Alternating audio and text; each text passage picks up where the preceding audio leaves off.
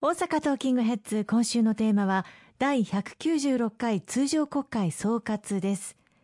今回の選挙制度改革について実は実際リスナーの方からもメッセージをいただいていまして身を切る改革といって減らした議席がまた増えたことには納得ができないという意見もいただいております、はい。まあ、正直言いまして私もあのその定数が増えるということには納得できているわけではありません、公明党としては定数を維持した上で一票の格差の是正を抜本的に図ることができる案というものを提出をさせていただいておりました。これが成立をすることが最もふさわしい改正案だったというふうに私どもはあの思っています。幸いにして付帯決議案を公明党の提案で付けさせることができましたので、はい、これに基づいて定数が増えてしまうということについて国民の皆様からの厳しいご指摘あるいはご批判はありますけれどもそのことが国民の負担増にならないそういった経費の削減というものは必ずや実行してまいりたいというふうに思っております。与党で参議院の経費の削減を図っていく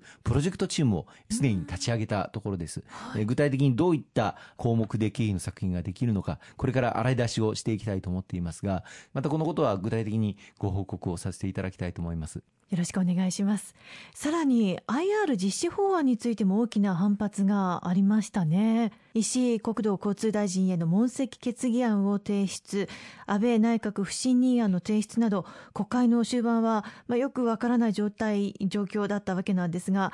政治への不信感というのは大きくなるばかりでマイナス面の方がちょっと大きいかなという印象でした。そうですね、まあ、国会最終盤の最後の法案が IR 実施法案だったんですけれども、この番組でも何度かご報告させていただいております通りいわゆる野党の方々が言うようにこの IR というのはカジノを作るためだけの法律ではありません、はい、観光立国を実現をして日本では今開くことができていない大規模な国際展示であったりとか国際会議であったりとかあるいは世界一一流のエンターテインメントを持ってくる、まあ、アリーナであったりとか、まあ、そういったものが今日本にはありませんし、どうしてもその大規模な展示場、大規模な国際会議場になりますと、稼働率というものを高めることがなかなか難しい分、その財政的な支援を、まあ、カジノによってある程度一定程度賄っていこうというものになっていますが、極めて厳格なカジノ規制というものを公明党の主張で、え盛り込ませていただいたものです。カジノ反対、カジノ反対ということを、まあ、野党の皆様様おっしゃられますけれども、じゃあ代替案として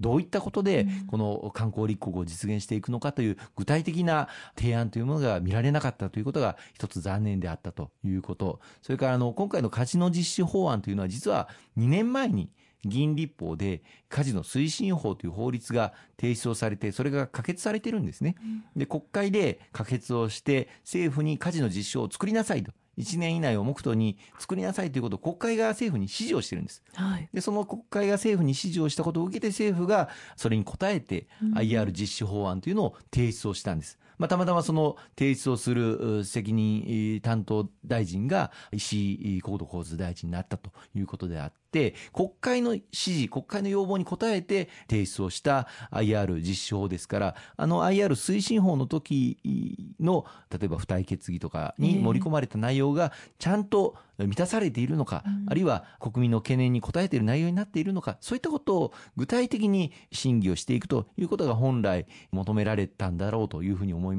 ところが、まあ、相変わらず、あの IR 推進法の時、あの2年前の議論と同じような議論が、まあ、残念ながら続いていたということは大変残念だったなというふうに思います。そしてもう一つ、非常に私自身は怒りを感じていますのは、この IR 実証の、まあ、議論を行っていた、まあ、さなかに、まあ、大変残念ながら豪雨災害が発生してしまったわけです。はい、で、まあ、野党の皆さんは、この豪雨災害を優先をして、えー、IR 実証の法案審議はもう先送りしたらいいじゃないかという、まあ、一見聞こえのいいことを、まあ、首相としておっしゃっていらっしゃいました。はい、当然ながらその豪雨災害の対策というものは、あ最優先で取り組んでいる。万全を期して取り組まなければいけない。これはもう与党野党関係なく、災害対応最優先で取り組んでいくということは、当然石井国土交通大臣も現場に何度も足を運び、誰よりも現地を見て、そして鉄道の復旧や、あるいは土砂災害からの復旧、る、こうしたことに取り組んでいる。まあ、誰よりも汗を流しているのが、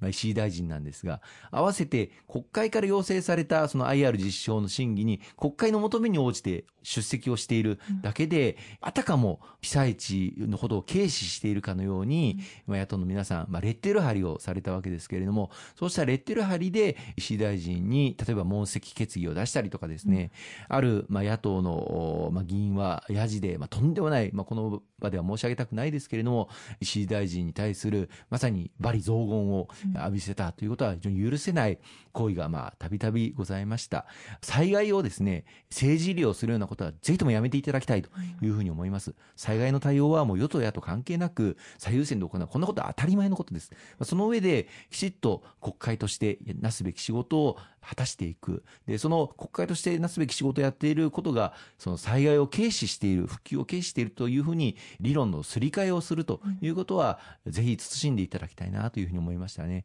まあ、国会の最終盤ですので、ありとあらゆる攻防戦の中でレッテル貼りをされる、あるいは議会のルールを無視した行動をされるということが、まあ、残念ながら相次いでいるんですけれども、こうしたことを続けていたら、国際社会から本当に日本の国会、議会というのを馬鹿にされるなというふうに思いますね。ありがとうございます。今週もありがとうございました。